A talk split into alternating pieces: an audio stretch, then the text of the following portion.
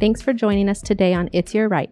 An important topic we want to cover, specific to supporting victims of crime in Stanislaus County, is to bring some clarity and knowledge surrounding the U visa process.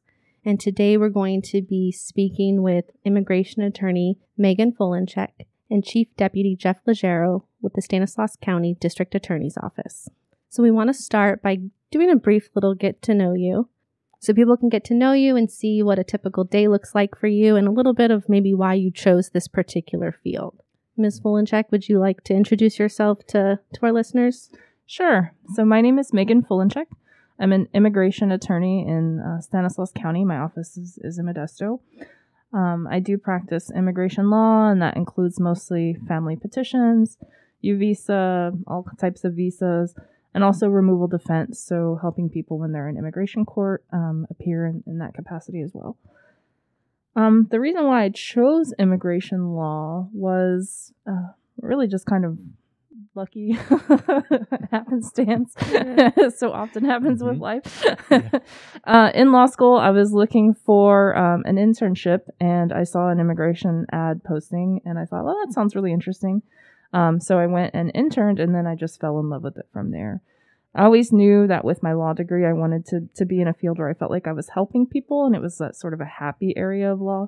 And immigration definitely checks all those boxes, which can be hard to find in the law field. That's awesome. Thanks for sharing, mm-hmm. Chief Laugero. Uh, thank you. Uh, good afternoon, everybody. Um, my name is Jeff Laugero. I'm a Chief Deputy District Attorney here at Stanislaus County District Attorney's Office. Um, I've been with the DA's office since 2005. And uh, prior to that, I was a police officer. I started in law enforcement uh, in 1989. And uh, I've been in law enforcement my entire adult life. I uh, am currently the chief that's responsible for handling the U visa uh, petitions that we receive. And it's uh, just one of the duties that we have in our office. And uh, I am interested in the process. I'm interested in the uh, the possibility of uh, providing relief to those victims of crime that we deal with on a regular basis. And I think the U visa process is a, is a necessary tool to aid those victims to make sure that they could come forward and and uh, report uh, anytime that they've been a victim of a crime. Right. I guess a little bit, you know, I we thought here in the victim services unit, and that's you know the unit that I'm a part of. I'm a victim advocate here, um, and for my particular caseload, um, I mentioned before in our introductory podcast that I'm the mass victimization advocate. Um, but you know, so I may not handle as many victims who have U visa needs, but I know that's definitely something that's very important and critical um, to help support victims who are really supporting us in this, you know, criminal justice process so they can make sure their voice is heard and also have some protections. Now, some people listening may think, what on earth is a U visa? What is this phrase that they're talking about? Um, Ms. Fulenchek, would you be able to share a little bit about just what is a U visa? Sure. Um, so the, the U visa is a program that was established by Congress and it's basically a program that allows um, law enforcement to, to certify that someone has been helpful to them. And then it allows that person then to use that certification and apply for status in the United States. So um, the first would be the U visa, and then after they've had the U visa, they can usually obtain a green card or permanent residency. So it's a very helpful program, um, you know, for victims and also for law enforcement because it's it's basically a twofold program. So it's there to help law enforcement so they can keep witnesses and things that they need to help prosecute cases inside the United States, and they don't have to worry about being deported by immigration if they were to come forward. And it also helps victims because it allows victims to, um, you know, come forward not have so much fear of law enforcement, which used to be um, the undocumented population would not call law enforcement because they were scared to be deported. Um, so this takes away a lot of that fear and also helps them to gain legal status through this program. I guess we can get into really. I have so many questions to think. Okay, well, who qualifies? Okay, but you mentioned a law enforcement agency, so where do we start? Right, it's this big, this big thing. Um, so it kind of sounds like we talked about that victims of crimes um, And are there certain crimes that qualify? Yes, not every crime that you're the victim of is going to qualify you for a U visa. Um, there's a long list of crimes. I'm not going to go into all the specifics. It's, you know, it's like 20 something crimes that could qualify you. Um, but normally they're going to be the more violent crimes against a person. So, kind of how I explain it to my clients is, you know, if someone came up to you and maybe they just took your wallet and then they left, you're probably not going to qualify for a U visa. But if that same person who robbed you used a gun or hit you or attacked you in some way, you might qualify for a U visa. So um, what I usually tell people is it usually has to be something kind of violent.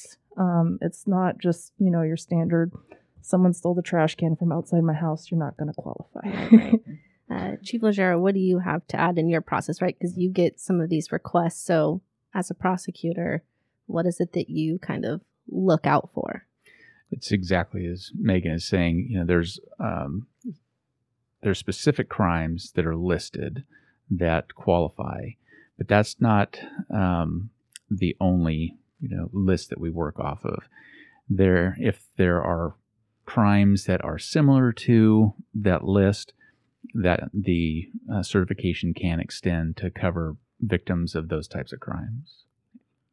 Now we're kind of talking about this certification. I know it might kind of go into both areas because you know law enforcement being probably you know, a policing agency, but then we're also at the district attorney's office considered a law enforcement agency. So both can get these kind of requests that we're talking about. Yes, the judges can certify mm-hmm. um, if they've taken a plea in a criminal matter. Uh, so there's a number of agencies that can certify. And by certification, our role uh, at the DA's office or whatever the certifying agency is, we're basically saying that this victim is a victim of a qualifying crime and they have been helpful with the prosecution or helpful with law enforcement or we expect them to continue to be helpful or they're likely to be helpful in the future. So it's really kind of limited to our our role is limited to just certifying that they that the individual victim meets that criteria. Right. Now it makes me think of something when i've had you know answered the phone on our main line and people are asking about U visas, and it's like, oh, okay, well, sure, there's this certification, but pause because before we fill this out, you know, I know that there's kind of a a time frame in which that's kind of that particular certification is valid. So then we maybe want to go into, you know, asking you a question, um, Maegan, about what is the first step once someone's a victim of a crime? Because, you know, to have an immigration attorney or to not, but you know, this certification isn't the first step really in the the process potentially because once you get that you need to do something with it so can you maybe kind of talk a little bit about you know what's the first step once someone's maybe been the victim of a violent crime what they should do to kind of begin this u visa process the the certification does come early on because that you you need that before you can proceed with anything else. So if for some reason law enforcement is not willing to sign for you, then then you're really stuck in, and you can't you cannot submit further to immigration.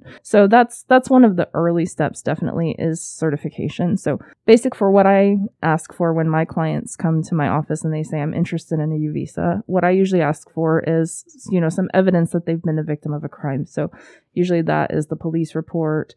Um, it can be, you know, any kind of law enforcement reports that they have. Sometimes they just have, if it's an ongoing active investigation and they can't get reports, it can just be someone's business card. But you want some sort of evidence that shows that you've been the victim. Um, and you're going to need that also when you apply later with immigration. So, what would happen is you would write to law enforcement, ask them to sign the certification request for you it's not always done in writing, but typically that's you know how attorneys were doing it.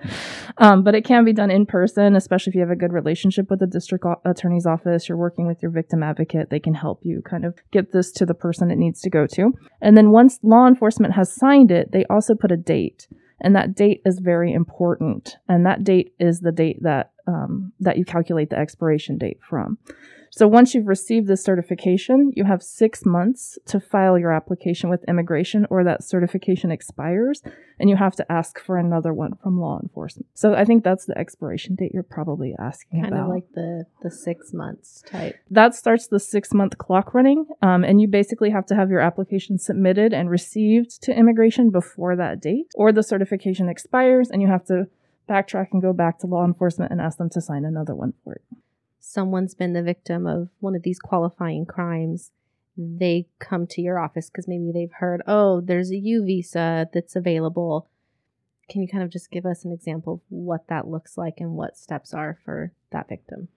Yeah, so so what I would do if they came to my office for the first time is I would sit down with them and we do a screening. So this is an immigration screening and this is just to make sure they're not going to have issues with maybe any other part of their case and also to make sure that they've been the victim of a crime that qualifies and it's been something that's more serious. So like I said, sometimes people will come to me and they're like, "Oh, I, I would like a U visa."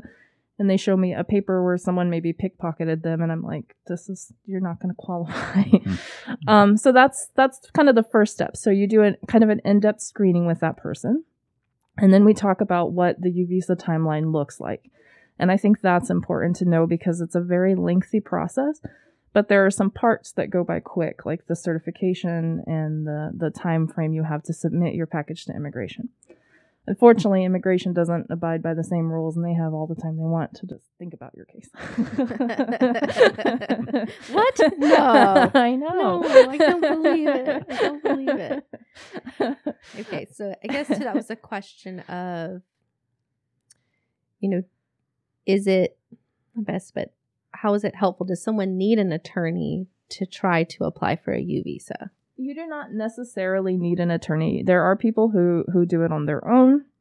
There are instructions that you can find online um, on immigration's website that can walk you through step by step how to do it and what that looks like, what you need to submit, um, how long you have to submit it, things like that. There are also, um, there's definitely local services. Like there are some agencies that if you have certain types of crimes, they can help you. They can provide like pro bono service. Um, there's workshops and things you can attend. There are some low cost options. Um, so not necessarily everybody will need an immigration attorney, but I think it does make the case go more smoothly generally for most people. What I tell clients is usually, you know, if you're doing your own U visa, this is the one time in your life you're going to do this. And this might be the fifth or sixth U visa case I've done this week. And I think that is the difference. Right. You have the knowledge, the problem solving, these complicated forms, those yes. sorts of things. exactly. Now, I guess kind of with that example of a process, question I know that I think of is, you know, if both of you can respond, how how long after a crime happens can someone apply for a U visa? And does it depend on, you know, the DA's office filing charges against somebody? Oh, I guess I can answer the DA part. Uh, the uh, there is no statute of limitations for the request to, or uh, providing the or petitioning with the I nine eighteen supplement B. So we receive those whenever somebody um, believes that they are a victim of a qualifying crime and uh, they'll submit. We'll get them years later. Uh, it's not dependent on a prosecution. It's not dependent on even the, the filing of a police report. I would say it's probably much more difficult to prove that they were a, a victim of a particular crime without some sort of documentation, especially if it's been, you know, many years since the, the crime allegedly happened. So typically we see um, the U visas uh, close in time, um, sometimes as short as a couple weeks after the uh, the incident. We have had uh, one as old as 25 years. Hmm. Uh, so we get the information. Typically, there will be a police report that documented the incident that will be submitted. So we'll be able to, to review that. We take a look at the records that we have, we try and get uh, additional reports if necessary, photographs of the injuries or whatever the case may be, and uh, and then we go through the certifying process if it qualifies. I would say Jeff is, is, is right on target there. um, there is no there's no statute of limitation. There's no time that you have to file. Just the issue that he spoke about that you encounter when sometimes you wait many years to file is you do um, you run into that documentation problem. Medical records might not be there, police reports might not be there, the DA that your family dealt with might not be there anymore. There you can run into more issues versus when it might be a little bit easier for you to do it sooner. but there is no requirement. And I know sometimes with victims, it can be very difficult for them to come forward and even talk about what happened. And sometimes that can explain, you know, the years delay that we see. Um, sometimes people take that long to just kind of accept and then be ready to move forward. Yeah, I would say the processing, right? Oh, something just happened and I'm processing it.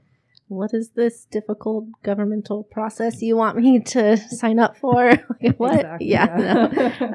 so I'm glad to know that someone could start as as soon as something were to have occurred, and then they also have no statute, but it's obviously best because law enforcement doesn't keep police reports forever, and Right. you know, so to get it taken care of sooner will right because it's also we'll get into this next is you know it we've mentioned it's a lengthy process um, what's kind of a, a general timeline um, for the u visa So generally, um, like I said, the first step would be submitting the certification to law enforcement.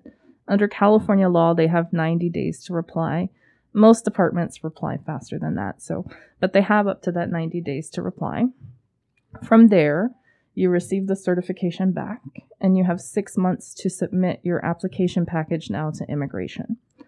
So that can some people are you know are going to have all their documents right away and can submit right away and other people are going to be pushing up against that six month expiration date so that part can kind of depend on the person and the case but you would have six months basically to submit from there once it's submitted to immigration you receive a paper saying that they've received your application you receive a second paper asking you to go get fingerprints taken and this is usually within you know four to eight weeks of submitting then after that, it's like radio silence for years. Um, it's literally taking five years right now for processing. So you won't hear anything on your case until the very end of that process. That does sound we say lengthy like oh yeah um, a couple points of before you know some of the listeners think oh my gosh what on earth like uh, what kind of benefits um, and protections are available once you even start this you know i submitted my my packet to immigration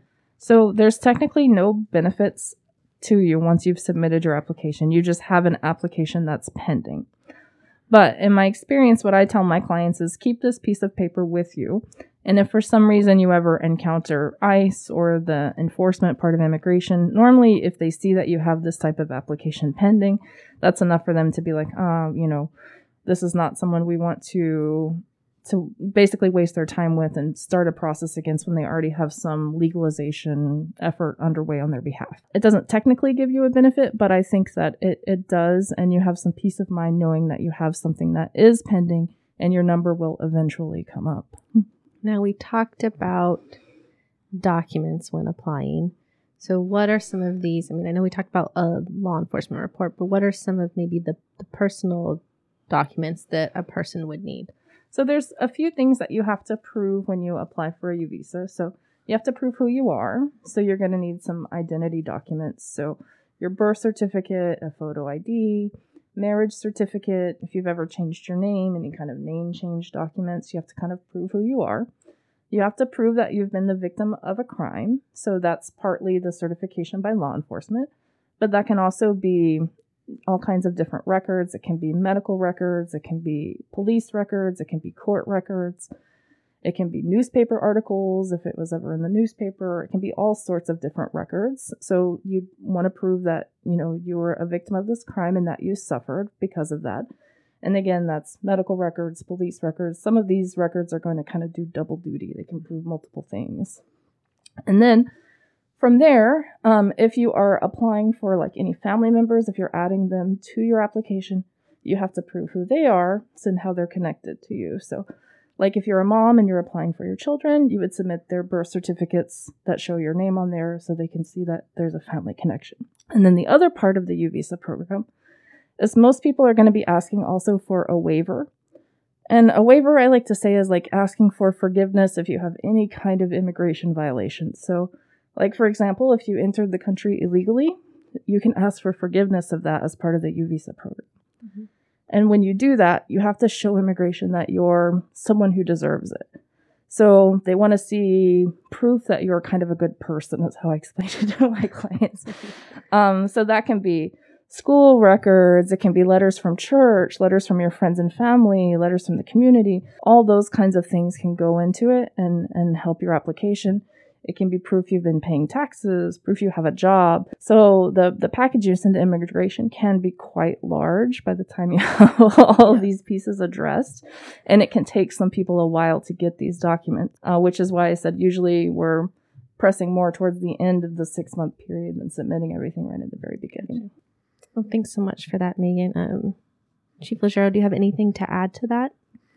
The um, Maegan's point uh, on the identification is uh, exactly one of the areas that we encounter some difficulties when we get a petition. You know, the the person will be using you know, a, a maiden name or a different name than what we find in a police report.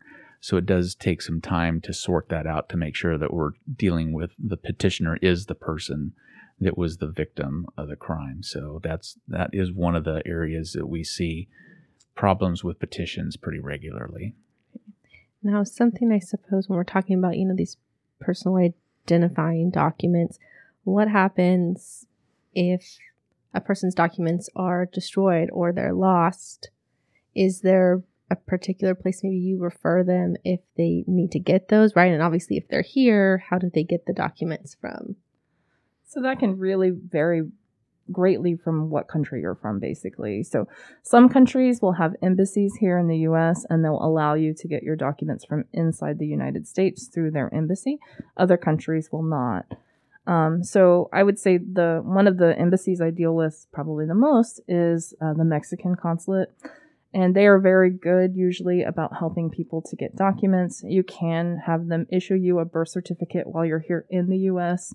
And this is a, a recent change. This is only a few years ago. So before that, it was much more difficult. You had to call up a favor from a long lost cousin and be like, "Will you go down to the the clerk's office yeah. from where I was born and get this document from me?" But now it's something that you can do yourself. Um, there's a way you would you would make an appointment.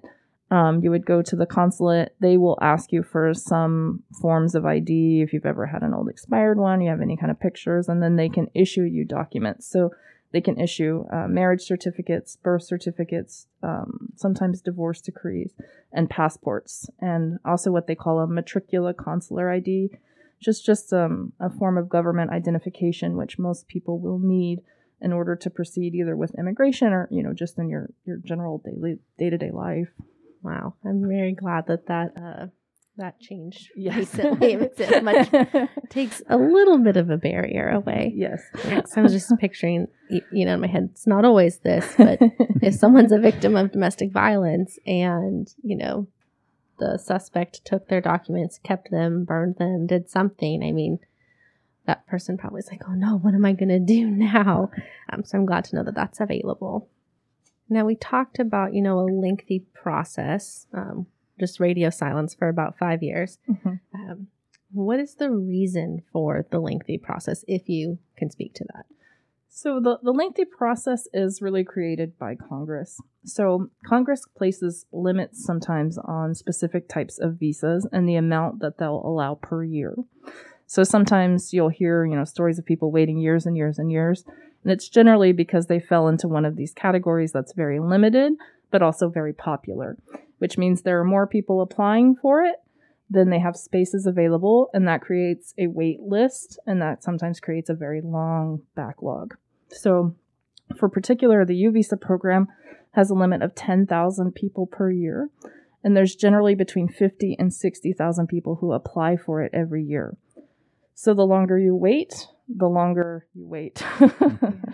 so mm-hmm. if you apply now and the wait time is five years, if you wait and apply two or three years from now, you could be looking at an eight or nine year wait time as the backlog continues to increase. Sometimes the backlog can suddenly shrink. So, like if Congress sets a new limit, for example, then that previous backlog can go away and applications can process faster.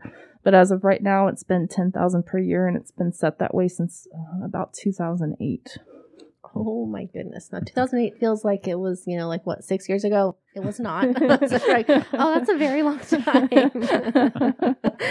so, you know, now I'm kind of thinking of a question that you know, we talked about a person's applying, but then you also mentioned earlier that, you know, a person applying for a U visa can also include specific family members, probably depending on maybe ages or certain parameters set. Do those people go into the same queue or is that a separate list that they're kind of a part of? So family members do go into the same queue, but they get something called age out protection. So, depending on how you're applying for the person, they would be protected um, as part of your application, and they consider them as the date that the age that they were the time you applied. So, like, let's say you are younger than 21 and you're applying for your parents and your siblings with you, which you're allowed to do if you're younger than 21. Um, but you're like, let's say you're 19. So, by the time your application comes up, now you're 23.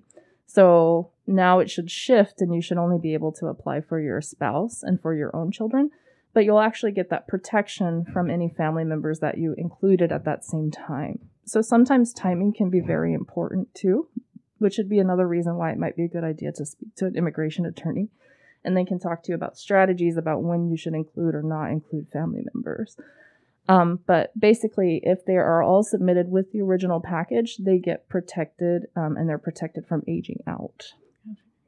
Now, let's say someone has a child or another sibling is maybe born. Can they add in that that new person, that new family member? It's going to depend on their age. Okay. okay. so, if they are still younger than 21 and they have a new sibling, they would be able to include them. If they are now over 21 and they have a new sibling, they would not be able to include them because the person themselves has reached the age and no prior petition had been filed before. Okay. Now, I wanted to save this to the end, or close to the end. what is the overall cost associated with getting a U visa? And let's start with, you know, without an attorney and then maybe with an attorney. And I know it can probably vary, it's a range, but right, because there has to be when you're making this application and there has to be probably some sort of payment that people make.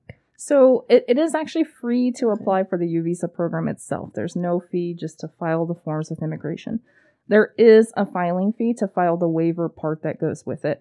And I would say 99% of my clients have some sort of issue, some, you know, something maybe even really small that they would want to include in a waiver. And then if that's the case, then there is a filing fee. Mm-hmm. Uh, the current filing fee is $930. There's a fee waiver available for that, but it takes immigration about two months to process your fee waiver.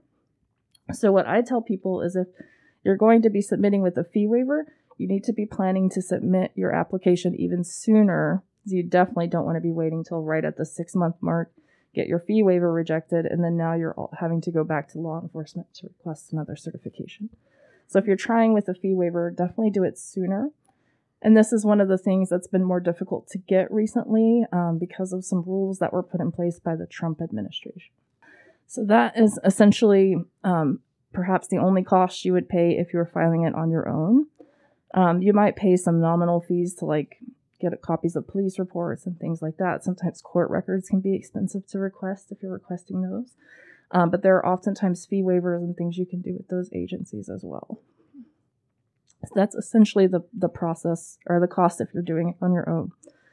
If you're filing with an attorney, it's going to depend on what that attorney's filing fees are, um, or what you know what they cost to to do the application for you, and that can vary, you know, wildly by attorney.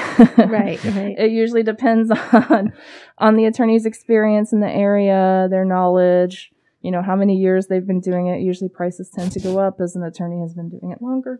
Um, but it, it can really just depend. Um, I would say at least a few thousand it would be typical. And you talked about, you know, the you you submit the application and then it's radio silence. After that radio silence, are there more things that a person has to do to kind of check boxes in the process, or do they, you know, have a U visa at the end of that? So at the end of the five years, you just get approval, and then you get put on the wait list for the visa. so, but once you're approved and you're on the wait list, you're eligible for a work permit, which for most people is the biggest, most important piece. A work permit gives you the ability to get your social security number. You can now work lawfully in the United States, and for most people, that's that's almost the majority of what they're worried about. So, after five years, you can get the work permit, um, but you're still on the waiting list for the actual visa. when you get the actual visa, when your number finally comes up, they'll send you an approval notice, um, and that starts your U visa time. And then once you've had your actual visa for three years, then you can apply for your green card. When you actually apply for your green card, you have to go back to law enforcement a second time and ask them to sign another certification that says that you remained helpful. So, uh, and sometimes this is going to be, you know, 12, 13 years yeah. after the fact. So, um, it's, it's just a good thing to remember that you will actually have to be going back to law enforcement a second time when you go to apply for your green card through the U visa program. Gosh, we're talking like, oh yeah, do it soon. And then, but regardless, once you get further in the process, you have to kind of do it anyway. Um, the requirements are less strict when you're going back. Um, so, you just have to show that you made an effort. So sometimes law enforcement can be hesitant to sign if it's been like, you know, 12 years since they heard from you. They might say, oh, we're not going to sign another one. And usually, as long as you've made the request, that can be enough for immigration for your green card, but it does make it much easier if law enforcement cooperates and signs a second time for you. That's very good to know. Yes. now, I guess a little bit to get into it. You know, we kind of covered this overview of a very like maybe dense topic or you know we talked about like oh it's this this big huge thing um, is there a best piece of you know information or advice you'd have for applicants regarding u visas i would say um, i think seeking out assistance even if you're going to be doing it on your own eventually is helpful so even if you go have a, a you know a consult with an immigration attorney and they kind of walk you through what the process looks like they can answer questions and they're going to be a qualified person to answer questions that might come up. Um, because, like you said, it, it, can be a very dense topic and immigration law is constantly changing. Um, so I think it's helpful to speak with someone who knows that area of the law. Even if you don't end up going with that person for your case, it can be helpful. Um, there are also definitely some, like I said, community organizations. I'm sure you guys can probably put some links to people but I know here in Stanislaus County, um, the Haven Women's Center helps a lot. They have a visa workshop, um, and they really can help you through that process. So I would say either reach out to um, one of these community organizations or at least speak with an immigration attorney. I think it can be helpful before you file your paperwork. At the DA's office, we're, we're victim oriented, and this is a program that's designed to help victims of primarily violent crimes to come forward and to report the crime and remain cooperative with law enforcement so we can prosecute you know defendants that are out there committing these crimes so those victims whether direct or indirect they should take advantage of this process uh, it's available to them the reason behind it is to ensure that they aren't further victimized, that they can come forward and that they can get assistance uh, when they need it. So I would encourage them to take advantage of that. You know, come forward, report the crime. You know, break the cycle of violence that they may be in. You know, and it's uh, it's available for them. And our role at the DA's office, the, as a certifying agency, you know, we we don't um, determine eligibility that is up to the U.S. Citizenship and Immigration Services. They make the final determination. So our role again is limited, but we are here to help in the process to try and move the process for uh, those victims that need it. That's great. Thank you. Mm-hmm.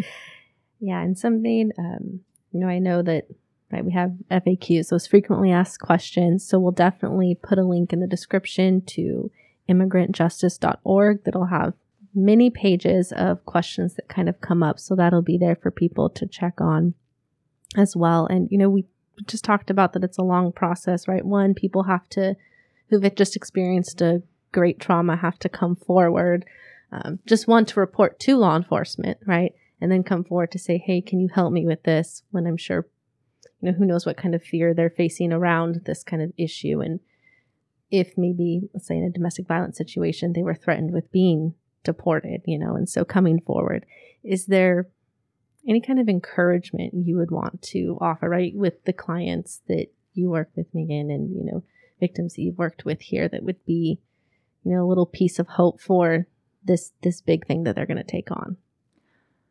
What I usually like to, to tell my clients is that it, it is a very difficult process, but it's also a very healing process. Um, a lot of times, this can kind of help you to, like he said, break the cycle and actually escape from the abuser, especially in a domestic violence circumstance. And it allows you to kind of get some control back. Um, when I t- speak to victims of particularly violent crimes, you know, you often feel kind of lost and uncontrolled and like your, you know, your kind of world is crumbling. And this can kind of help you to take some of that power back, I, I believe.